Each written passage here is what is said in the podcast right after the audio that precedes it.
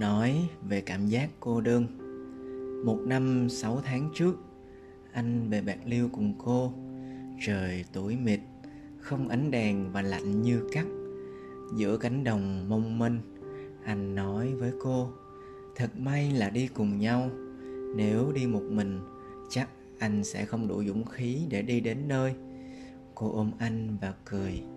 Sáu tháng sau, anh một mình chạy xe cũng cái màn đêm ấy, cơn gió lạnh ấy, nước mắt anh giàn dụa cũng bay vào không trung.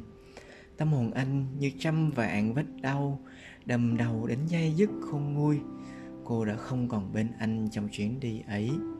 Mãi về sau, anh chợn lòng ám ảnh khi phải đi xa một mình trong đêm. Hôm nay, khi dòng tố đi qua, rất nhiều những ký ức đã dần phai. Anh đã chiến đấu với cơn ám ảnh bước lên xe. Vít nhẹ tay ga, cũng con đường tích tắp ấy. Anh lắng nghe tiếng động cơ xe, tay bóp côn, chân lên ga cài số, hơi thở hòa sâu vào từng động tác. Những thành phố đi qua làm anh háo hức. Tình yêu sâu sắc ấy lại làm anh yếu đuối đến vậy, dễ tổn thương đến vậy. Một mình, không ai ngồi phía sau chuyện trò hay ngủ trên vai khiến anh có niềm tin.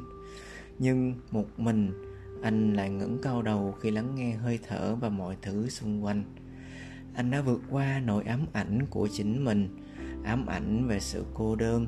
Trong lòng anh có nguồn nội lực tự tin và dựng xây theo thời gian.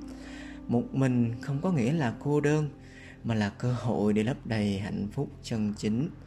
Khi đó, ở bên cạnh một người khác là san sẻ hạnh phúc, chứ không phải lệ thuộc vào cảm xúc hay hút cạn kiệt sự tự do và sự tự tin của nhau.